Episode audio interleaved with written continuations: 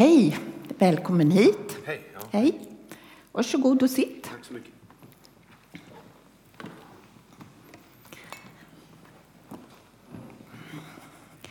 Eh, Du har ju meddelat att du vill komma till ett själavårdssamtal och prata lite. Och jag tänkte bara att jag skulle vilja ge ramarna för det här. Ingrid Richter heter jag. Jag vill att du ska veta att jag har tystnadsplikt. Det som händer i det här rummet och det som sägs i det här rummet, det stannar här och jag yppar inte det för någon.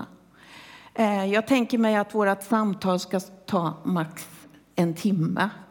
Och är det så att vi behöver mera tid så sätter vi upp en ny tid. Eh, Och det gör vi tillsammans. Känns det bra så? Det blir nog bra. Det blir bra. Vad var det du ville komma hit och samtala om?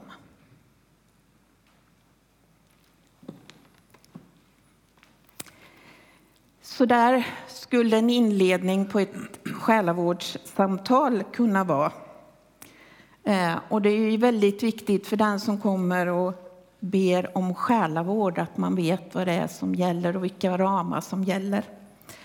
Och nu ska jag läsa en berättelse, ett samtal som den största själavårdaren som finns har med en kvinna. Och jag skulle vilja att vi reser på oss under den tiden som jag läser. Eh, texten kommer inte på väggen utan jag hoppas att jag ska kunna vara så tydlig och läsa så bra så att du hör. Och tänk dig in i den här situationen nu som jag läser. När Jesus fick veta att fariseerna hade hört att han fick fler lärjungar och döpte fler än Johannes, även om det inte var Jesus själv som döpte utan hans lärjungar, lämnade han Judeen och vände tillbaka mot Galileen. Han måste då ta vägen genom Samarien. Och han kom till en samarisk stad som heter Sykar, nära den mark som Jakob gav till sin son Josef. Där fanns Jakobs brunn. Jesus som var trött efter vandringen satte sig där vid brunnen. Det var omkring sjätte timmen. Då kom en samarisk kvinna för att hämta vatten. Jesus sa till henne, ge mig lite att dricka. Hans lärjungar hade gått bort till staden för att köpa mat. Den samariska kvinnan sa till honom, hur kan du som är jude be mig, en samarisk kvinna, om något att dricka? Judarna umgås nämligen inte med samarierna. Jesus svarade henne, om du kände till Guds gåva och vem det är som ber dig, ge mig lite att dricka, då skulle du ha bett honom och han hade gett dig levande vatten. Hon sa, Herre, du har ingen kruka och brunnen är djup, så varifrån får du det levande vattnet? Är du större än vår fader Jakob? Han gav oss brunnen och drack ur den själv, likaså hans söner och hans boskap. Jesus svarade henne, den som dricker av det här vattnet blir törstig igen. Men den som dricker av det vatten jag ger honom ska aldrig någonsin törsta. Det vatten jag ger blir en källa i honom med vatten som flödar fram till evigt liv. Kvinnan sa till honom, Herre, ge mig det vattnet så att jag slipper bli törstig och gå hit och hämta vatten. Han sa, gå och hämta din man och kom hit. Kvinnan svarade, jag har ingen man. Jesus sa, det stämmer som du säger att du inte har någon man. Fem män har du haft och den du har nu är inte din man. Det du säger är sant. Kvinnan sa, Herre, jag förstår att du är en profet. Våra fäder har tillbett på det här berget, men ni säger att platsen där man ska tillbe finns i Jerusalem. Jesus svarade, tro mig kvinna, Det kommer en tid när det varken är på det här berget eller i Jerusalem som ni ska tillbe Fadern. Ni tillber vad ni inte känner. Vi tillber vad vi känner eftersom frälsningen kommer från judarna. Men det kommer en tid, och den är redan här, när sanna tillbedjare ska tillbe Fadern i ande och sanning. Sådana tillbedjare vill Fadern ha. Gud är ande och det som tillber honom måste tillbe i ande och sanning. Kvinnan sa till honom, jag vet att Messias ska komma, han som kallas Kristus. När han kommer ska han berätta allt för oss. Jesus sa till henne, det är jag, den som talar med dig. Just då kom hans lärjungar. De blev förvånade över att han talade med en kvinna. Men ingen frågade vad han ville henne eller varför han talade med henne. Kvinnan lämnade sin vattenkruka och gick in i staden och sa till folket Kom så får ni se vad en man som har sagt mig allt jag har gjort. Han kanske är Messias. Då gick de ut ur staden och kom till honom. Under tiden bad lärjungarna honom, Rabbi, ät. Men han sa till dem, jag har mat att äta som ni inte känner till. Lärjungarna sa till varandra, det är väl ingen som har kommit med mat till honom? Jesus sa, min mat är att göra hans vilja som har sänt mig och att fullborda hans verk. Säger ni inte fyra månader till, sen kommer skörden. Men se, jag säger er, lyft blicken och se hur fälten har vitnat till skörd. Redan nu får den som skördar sin lön. Han samlar in frukt till evigt liv så att den som sår och den som skördar får glädja sig tillsammans. Här stämmer ordet att en sår och en annan skördar. Jag har sänt er att skörda där ni inte har arbetat. Andra har arbetat och ni har gått in i deras arbete. Många samarier från den staden kom till tro på honom genom kvinnans ord när hon vittnade. Han har sagt mig allt jag har gjort. När samarierna kom till honom bad de att han skulle stanna hos dem och han stannade där två dagar.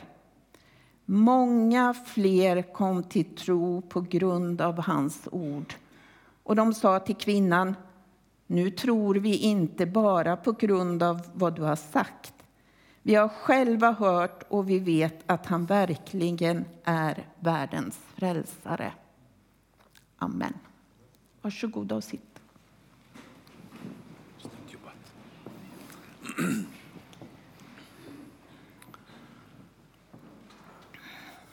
Skönt att sitta ner en stund kan jag tänka mig. Vi funderade på om det verkligen var värt att läsa så mycket text, men ibland måste man få hela sammanhanget. Det räcker inte med att lyfta ut några få versar bara. Jag skulle kunna göra det, men tänk att få läsa hela sammanhanget. Tänk om man hade fått vara där vid den där brunnen den där dagen och lyssnat. Förstått interaktionen mellan Jesus och kvinnan som på många sätt var väldigt annorlunda och väldigt ovanlig. Den här berättelsen är inte på något sätt så som alla själavårdssamtal går till, för det finns bara en Jesus. Men det är ändå ett exempel på hur han bedrev själavård på sitt sätt. Och därför finns det saker som vi kan hämta ur det här samtalet i det själavårdssamtal som vi har i våran kyrka. För det räcker inte med att ha själavårdssamtal en gång för länge sedan, om det så är 2000 år sedan. Utan ibland kan det vara skönt att få ha det Antingen när man känner jag måste få prata med någon. Eller också kan det vara skönt att få prata med någon i alla fall. Det måste inte vara kris.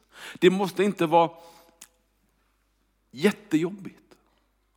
Ibland kan det vara gott bara få dela några tankar som man känner att det här kan jag inte dela med vem som helst. Men någon måste få lyssna. Det kan vara en själavårdare. Förutsättningarna för det här samtalet som Ingrid läste i Johannes 4. Det var krockar så det bara skriker om det. Det var kulturkrock. En främmande kultur mellan samarierna och judarna. En främmande religionskultur. Man bodde väldigt, det är ju inte så långa avstånd i Israel, varken nu eller då. Man bodde ganska nära, men det var ändå som att dra en gräns. Man gick inte in på varandras områden. Han rörde sig inte hur han ville i det här området, juden, när man skulle gå från Genesarets sjö i norr och till Jerusalem i söder. Utan man gick omvägar runt det här området till och med, står det. Men den här gången går Jesus bara rakt igenom. Jag vet ju inte, men jag kan ju ana, han kanske hade ett mål. Han var ju Jesus. Han kanske förstod att det fanns någon vid en brunn mitt på dagen, när ingen annan var där, när alla andra var hemma och liksom bara vilade ut den värsta hettan.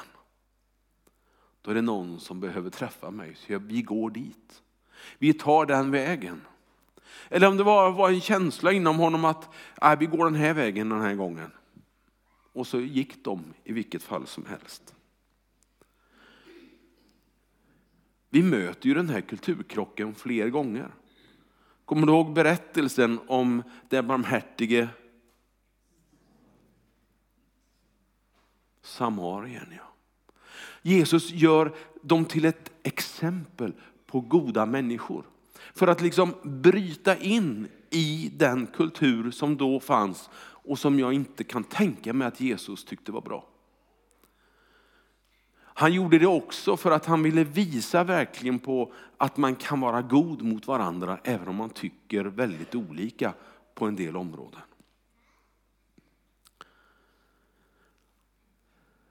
Han samtalar med en kvinna. För dig och mig så är det väl inget speciellt, antar jag. Det händer väl på jobbet och det händer i kyrkan, det händer, ja, eller hur? Det, det är inget speciellt. Men för en jude på den tiden så var det mycket speciellt. Man gjorde bara inte det. Man gick inte ut på stan och började samtala med en kvinna man möter på stan. Mitt i Nasaret eller i Jerusalem. Det var inget vanligt. Det var ingenting man såg i, i vimlet där att en man och en kvinna stod och pratade med varandra om de inte var äkta makar. Men Jesus, han bryter mot den kulturen också lite grann här. Så lyfter han upp, än en gång lyfter han upp en kvinna och jämställer henne med vilken man som helst som han och alla andra judar på den tiden hade tagit för självklart att hjälpa. Men det var en kvinna. Det var en samma. Alltså, nej, det här var ingen enkel sak. Och jag funderar på vad kan vi göra åt det idag? Finns det tabun på det sättet som vi behöver bryta mot? Behöver vi bryta mot när vi möter andra kulturer och verkligen ta oss tid att prata med människor från andra kulturer? Människor som har svårt med vårt språk, som är ett av de svåraste på vårt klot. För alla utom svenskarna som är födda här förstås. De har det ofta ganska enkelt. Men för den som kommer hit flyttandes i säg 60-årsåldern då, om man tänker mig själv. Ja, alltså lära mig spanska, ah, jag undrar om det hade gått så bra. Lära mig kinesiska. Jag tror inte ens jag, jag kan inte tänka mig att försöka ens en gång. Om inte Gud sparkar iväg mig till Kina och placerar mig mitt i landet där någonstans utan, alltså då måste jag ju. Men det skulle ta tid, tro mig. Och jag tror att det, det är så överhuvudtaget, att vi måste ibland bryta mot det där som vi annars kan tycka är naturligt. att tala med varandra, möta varandra utanför språkbarriärerna. Men jag tänker också på den här situationen när, när Jesus börjar samtalet, Alltså jag gillar honom. Vet du. Han, han är så skön. Han börjar med att fråga, kan du ge mig ett glas vatten? Det är hans första liksom, kommentar till den här kvinnan på något sätt. Han börjar med att ställa sig själv på samma nivå. Jag behöver hjälp, säger han. Det, det, det förekom ju inte knappt att man bad om hjälp med jämnåriga män ur det judiska samhället. Ännu mindre en kvinna, en samarisk kvinna. Och liksom be om hjälp. Nej, det hade hon aldrig mött förut. Någon gång. Hon var van vid att bli hyschad åt. Hon var van åt att bli knuffad iväg. Hon var van åt att människor vände bort blicken. Men nu möter hon någon som ser henne i ögonen och säger, ja du har kommit hit för att hämta vatten, kan jag få ett glas vatten? Han bryter ner alla de här barriärerna som hon kan tänkas se när hon långsamt närmar sig den här brunnen och får se honom sitta där vid brunnskanten. Det hade hon inte förväntat sig alls. Jag ska inte hämta alla godsaker ur den här eh, fantastiska berättelsen till dagens predikan. För då hade ni fått sitta här åtminstone min halvtimme och kanske Ingrids halvtimme också. För det är ju det man brukar få när man predikar, eller? Så vi räknar med en timma tillsammans nu då. Då hade det nog gått åt det och lite till. Men så ska vi inte göra. Men jag har ändå tre punkter, du vet en predikant älskar tre punkter som jag vill ta ur den här. Och jag vet inte om det är, om det är hämtat ifrån min tonår när jag lyssnar på musikalen Befriad. Där det här samtalet finns med i den musikalen, så vackert sjunget och framfört. Så jag kan se det framför mig fortfarande. Där liksom samtalet börjar närma sig det där med källor, livets källa, källor i livet. Vad hämtar jag vatten ur? Vad är det för källa jag har för mitt liv? Och där Jesus talar om en ny livskälla. Inte bara den där brunnen, Jakobs brunn som var så berömd som finns i vårt gamla testamente. Alla visste att det var en härlig källa med friskt och klart vatten. Inte bara den, utan han, han säger, ja men du, jag har en annan källa. Jag har någonting jag kan ge dig som du inte har räknat med när du kom hit. Ett samtal kan ge helt nya vinklar i livet. Kan öppna upp för någonting som du inte har tänkt på innan. Inte för att samtalspartnern, ja i det här fallet så är han ganska unik, det får vi väl erkänna. Men jag tänker på det här samtalet som vi började. Det kanske inte är så att den jag pratar med eh, när jag kommer och söker hjälp är superexpert. Det är ju inte Jesus, det är ju en vanlig människa med sina fel och brister. Eller ja, inte min hustru förstås, men alla andra. Alltså, eh, givetvis är det så, men ändå. När vi har våra samtal så räknar vi alltid med att Gud är med. Den helige ande som bor i mig finns med i samtalen. Och rätt vad det är så kanske inte ens jag tänker på att den jag talar med får en helt ny vy, får en helt ny livskälla som kan ersätta det som har varit. Att till och med som den här kvinnan får en ny fräsch start i livet. Alltså, vilken berättelse det är. Hon kommer dit, som jag sa, lite undanskuffad. Lite illa ansedd. Vi förmodar det. Vi vet ju inte till hundra procent, men vi förmodar det. Men hon går därifrån med högt buret huvud. och med en evangelists drag i att vilja berätta vad hon har varit med om. Jag har mött någon och jag har fått en ny start. Det har hänt något i mitt liv. Det startade med ett samtal vid Jakobs brunn. Med en man som jag inte trodde skulle ens se mig.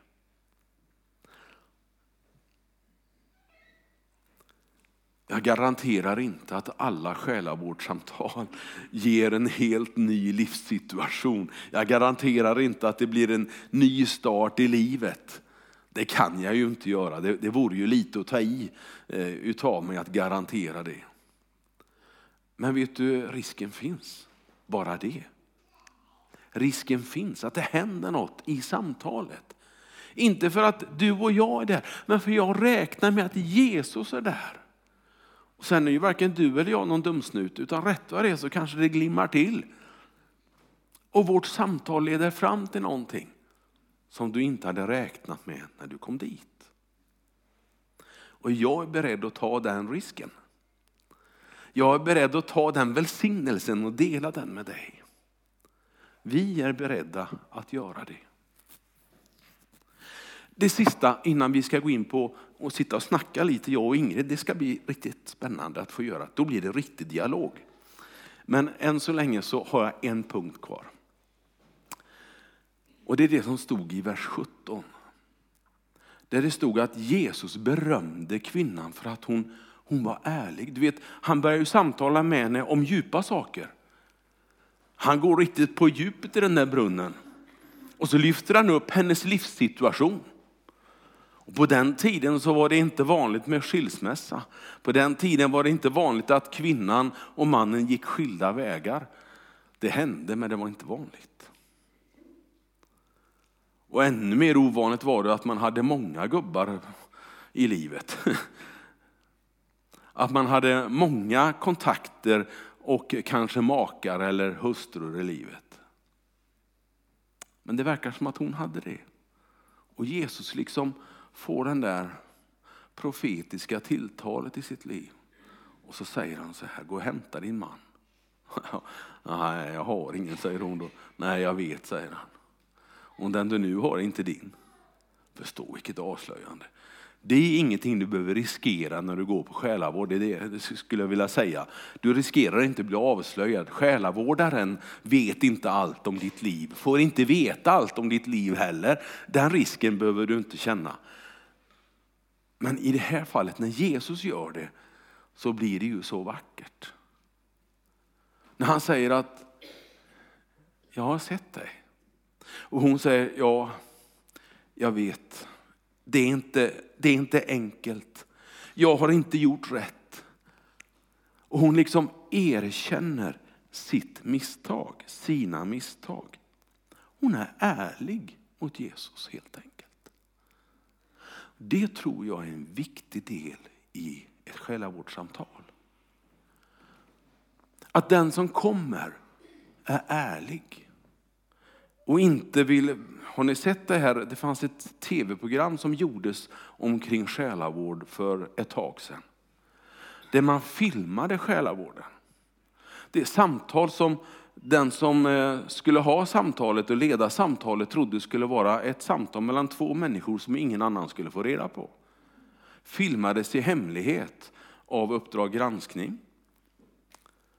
Och jag tror inte man anade vad man gav sig in på. Man förstod inte vad det var man klampade in i. Sen begicks det kanske misstag, det har jag glömt om det var så. Men jag menar, det där var inte schysst gjort. Det där var inte ärligt. Man måste vara ärlig när man möts till ett sådant här samtal. Och förresten, när tycker du att det är lämpligt att ljuga i ett samtal?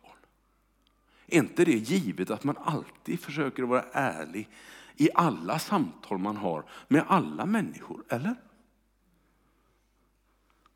Men jag tänker mig att man också är ärlig när man kommer och berättar. Man berättar inte bara det ena som kanske ger mig en god dager, utan man berättar också det som, som jag har ställt till med. Förstår du hur jag tänker? Det är det jag menar med ärlighet. Men man ska också vara ärlig mot sig själv. Allt är inte ditt fel på denna jord. Eller hur? Men så pass ärlig kan du väl vara mot dig själv att du också gör misstag. Och att erkänna det kan ofta vara en bra start på ett nytt liv. Men det är också en ärlighet mot Gud. Ja, men säger du, hur kan jag vara oärlig mot Gud? Ja, det är många som har försökt, tro mig. Egentligen så går det inte, därför att Gud känner. Men det är ju jag, min inställning. När jag går till själavårdssamtalet och ska träffa någon som ska leda samtalet, det är ju då jag måste vara ärlig mot mig själv och mot den Gud som finns med i samtalet. För annars så funkar det inte. Vi förstår av texten att kvinnan med sin ärlighet faktiskt får ett nytt uppdrag. Jag vet inte om hon är medveten om det, men hon, hon drar ju in till stan så fort bena bär, känns det som. För att ställa sig på torget, mitt i stan. Hallå, jag har träffat någon som sa allt om mig. Som vet vem jag är och ändå älskar mig. Det var hennes vittnesbörd. Och många kom till tro, stod det. Och sen står det i slutet av det Ingrid läste, i slutet av kapitlet, hur, ja, nu har vi ju fått lyssna på Jesus också, säger man i stan. Och ännu fler kommer till tro, inte bara på kvinnans ord, utan det var det Jesu ord man satte sin tilltro till. Och tänk om du får vara med om det. När vi möts och talas vid, hur Gud förändrar ditt liv. Så du börjar, oh, men vänta lite, jag har varit med om någonting fantastiskt. Gud har ändrat någonting i mitt liv. Han har gett mig en fräsch start. Det här måste jag få berätta. Ja, du kan berätta, men jag kan inte. Jag som själavårdare, jag kan inte berätta det. Jag får inte yppa det. Men om du vill berätta att Gud har gjort någonting i ditt liv, då ska du göra det. För det kan hända mycket. Ja du, det skulle kunna sägas mycket mer, men vi ska hinna prata lite också här, jag och Ingrid. Det var ju tanken, eller hur Ingrid? Och jag nu... ska säga lite innan ja, vi pratar. Skulle du säga något också? Ja visst, ja, det är bra. Det är bra. Vi kör. Varsågod. Så nu får du vara tyst en stund. Hörrni, förra sommaren gick jag och funderade väldigt mycket. Vi hade ju haft ett tufft bak år bakom oss då Bengt hade varit väldigt sjuk. Och, eh, ja, det, det, var väldigt tufft. Och jag kom till liksom så här att, ja, vad ska jag göra nu då? Eh, jag kände på något sätt att jag, be, jag behövde utvecklas. Jag behövde liksom, jag kände att jag ville få mer av Gud och, och eh, komma närmare honom. Men jag kände också att att jag visste att den gåvan som jag har, att kunna samtala med människor och så. Jag gör det en hel del i min profession, i min vardag, men jag liksom längtade efter att den skulle få, kunna få komma till uttryck i församlingen för mina medmänniskor. Eh, och när jag gick och funderade på det där så var det precis som jag tror att, att det var liksom Gud som pratade med mig även om jag inte hörde hans röst så där, men eh, om själavårdsutbildning.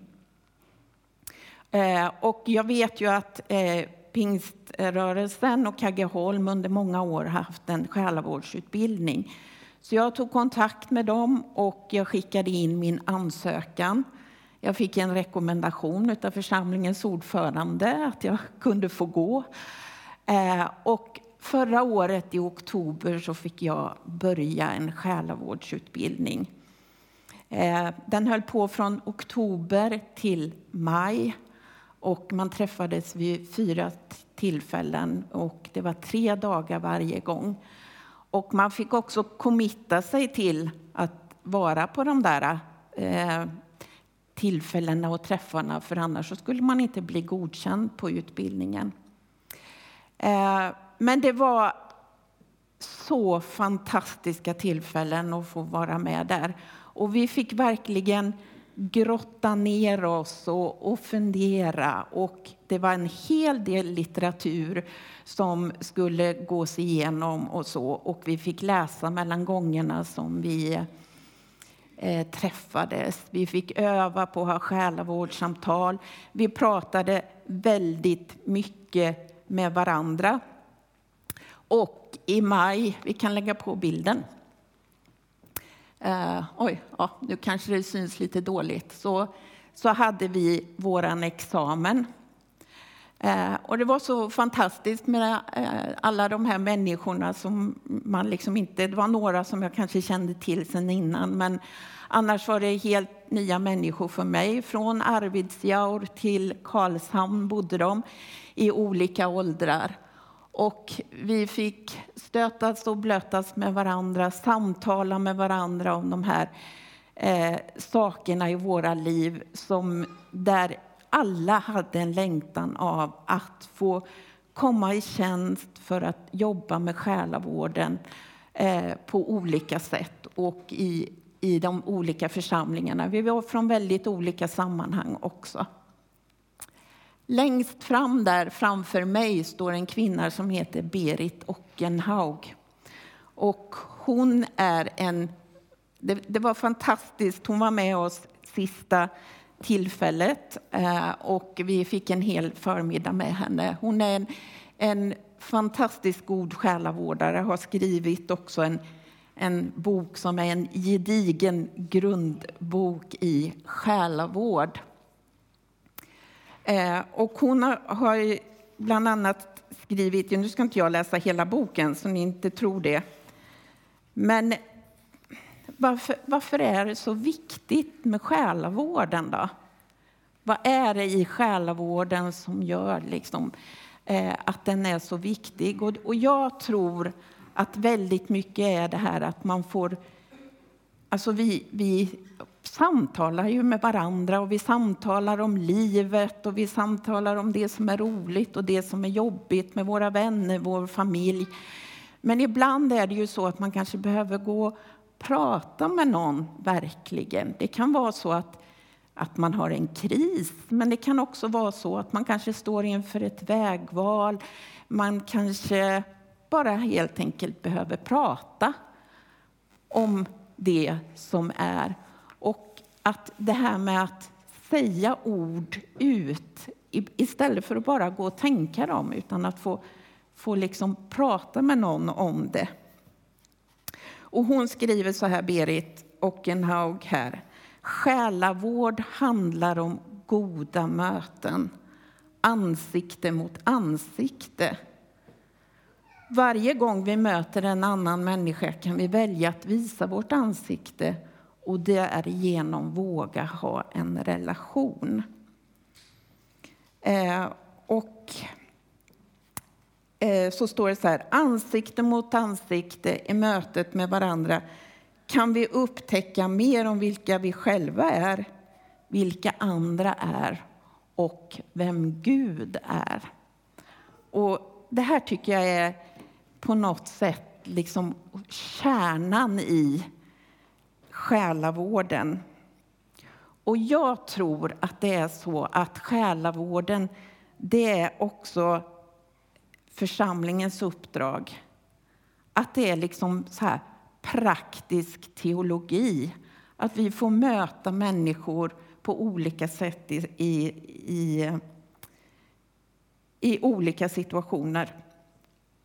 Och det här tycker jag knyter an så väldigt mycket till vår vision också. Och vi har pratat den här hösten om hundraåringen som går vidare och så. Och vår ambition om att vara nära Jesus, vara nära varandra, vara nära världen. Att vi ska ha själavård för eh, vår församlings medlemmar, men det ska finnas också möjlighet för den som inte är med i den här kyrkan eller någon annan kyrka att komma och få själavård. Och det, att det verkligen får vara Eh, Eh, det som driver på något sätt. Och att målet för själavården är att få föra människor vidare mot ett uppriktigt förhållande till Gud, andra människor och sig själv. Och en själavårdare, det är inte en problemlösare. Det är inte någon som ska sitta där och ge råd till människor. Utan en själavårdare, är det så fint uttryckt, ska vara hoppets medvandrare. Tänk att få gå med en person under en tid kanske och vara medvandrare. Jag tycker det är ett så fantastiskt eh, fint ord. Och det är väl en, en längtan och, hos mig och hos flera andra att, att vi ska kunna vara det medvandrare i, den här tiden tillsammans med människor i olika situationer.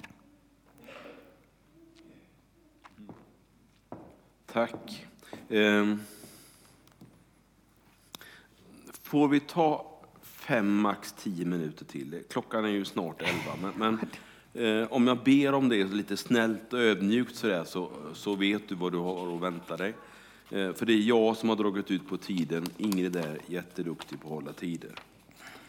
Eh, för vi tänkte försöka å, å, prata lite grann om det här. Och jag, jag bad faktiskt Ingrid att hon skulle hålla i det här. För det är ordning och reda på henne när det gäller sådana här grejer. Så du får fortsätta. Ja, men jag har funderat lite grann på hur, ja, vem kan vara själavårdare. Då? Hur, hur kan det se ut? Alltså, min dröm det är ju att vi skulle få ett team som kan jobba med det här.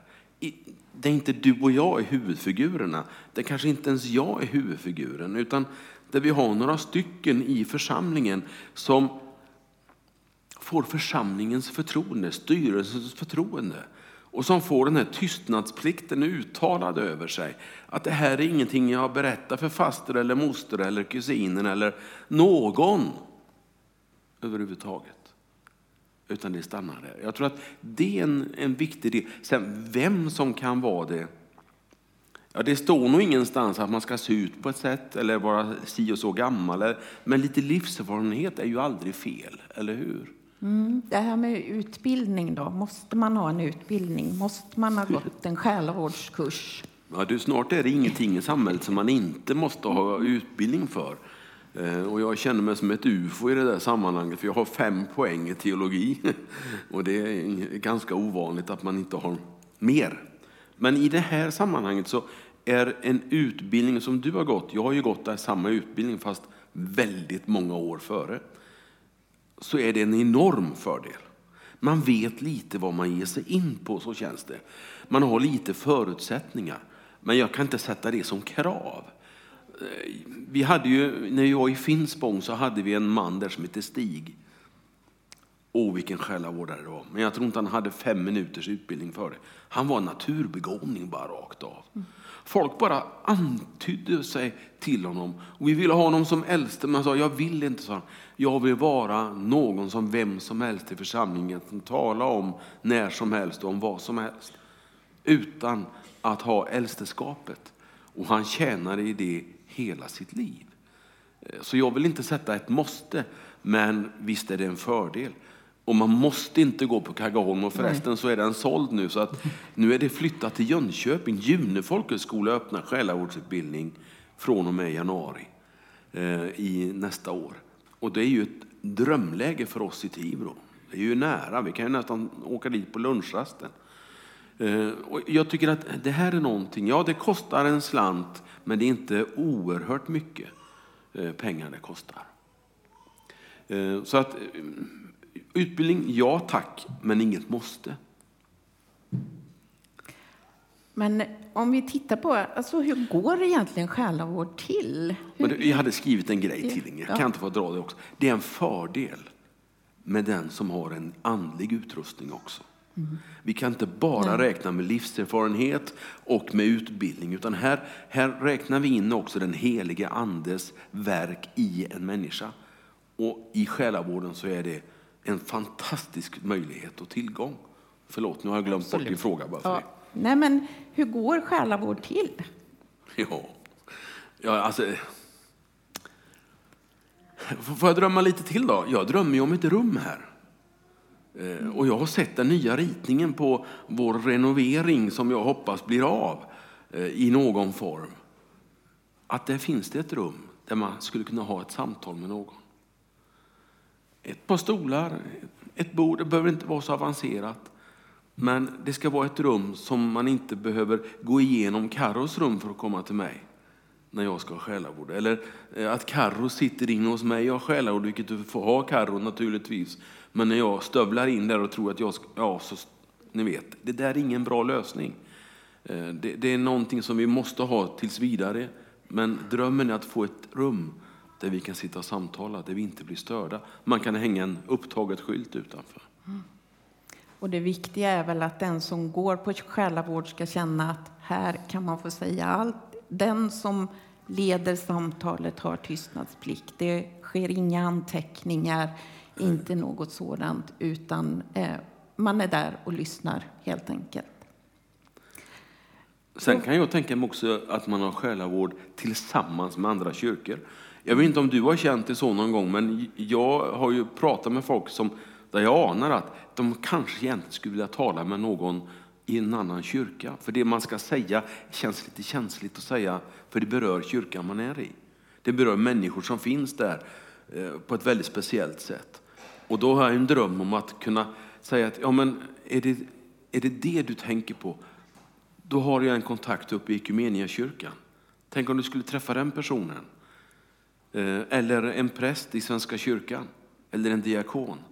Alltså att vi hittar ett samarbete. Det här finns inte just nu. Just nu så är det egentligen bara du och jag. Men, men jag ser framöver. För behovet av samtal, av själavård, det minskar inte. Och det tror jag att det är flera som har idag i vår kyrka också. Det är fullt alltså, övertygad om att det är människor idag som har själavårdssamtal här. Men vi kanske inte har det på ett organiserat sätt. Det händer mycket. Och det är väl det som är vår ambition också, om att vi då ska få det här själavårdsteamet. Människor ska kunna få komma till kyrkan, få själavårdssamtal eh, och på så sätt få, få hjälp och stöd. stöd Rent praktiskt enkelt. så tänker jag mig, jag har, jag har um, printat ut ett papper där det står tisdagar och så till och med datum. onsdagar. Ja, men det stod tisdagar först ja, och sen suddar vi det. Det är helt rätt. Onsdagar står det, ni hör. Eh, det är tur att hon är med. Eh, onsdagar mellan 11 och 12 och mellan 12 och 1 man kan boka. Och då bokar man inte med namn och telefonnummer och skonummer och sånt där utan med ett kryss bara. Eller lördagar mellan 15 och 16 och 16 och 17. Och det är helt okej okay att sätta sitt kryss där och då kommer vi att mötas här i kyrkan. Eh, och så har vi ett samtal. Och tisdagar, det är ju mitt på dagen så då är jag mest ledig. Och Ingrid och jag, vi hjälps åt på lördagarna. Eller om du vill får du prata med henne. Det, det kan vara så ibland, man vill prata med en kvinna. Om man kanske är kvinna eller man vill inte prata med pastorn. Ja, du vet, det finns tusen anledningar. Men, men det är tanken att bli så praktiskt så att det kommer att sitta här när vi, när vi går ut härifrån. Mm. Det kanske är dags att avsluta, avrunda. Mm. Det finns en, en slags själavård som vi inte har rört vid, om jag bara nämner, som också är en dröm. Och det, vi har ju haft ganska många som har blivit änkor och änklingar senaste åren, bara sedan jag kom hit. Tänk att kunna ha en, en samtalsgrupp för människor som har mistat någon i livet. Jag miste ju min syster för några veckor sedan. Och det tar. Tro mig, jag vet att det tar. Det är jobbigt. Och det kan vara skönt att få prata med någon. Kanske vi skulle starta sorggrupper på det sättet. Det är också en dröm, en vision. Det finns inte idag, men det har funnits i mitt hjärta faktiskt senaste året. Att få göra någonting sånt här. Så jag tänker mig att vi börjar enkelt. Vi börjar ungefär med de här att man sätter kryss. Och så får vi se hur, hur vi kan utveckla det och vilka vi kan få med i ett team. Så vill du får du gärna vara med och be till Gud för det här. Att vi kan ha den tjänsten och möjligheten till och för varandra. Och därmed får vi väl trots allt, även om det är mer att säga, sätta ett amen till det. Hur gör vi nu när vi har avslutat vår dialogpredikan. Tack för hjälpen förresten. Hon är bäst. Jo, jag tänker mig att varför inte då bjuda in till förbön? Eh, jag har med mig här oljeflaskan i fickan. Om det är någon som vill bli smord med olja så eh, gör jag gärna det. Och vi ber tillsammans. Det är inget konstigt med det. Det finns eh, förberedda förbedjare som sätter sig här nu med en gång så att vi vet att ni finns på plats. Det är Jonas och Katrin. Och vi tar plats med eh, sång och musik. Och så ska vi flytta fram ljusbäraren lite mer så här i centrum tänker jag så att vi kan ha den där. Så kan du komma fram, du kan tända ett ljus under tiden som vi sjunger några lovsånger tillsammans. Och det här är avslutningen av vår gudstjänst.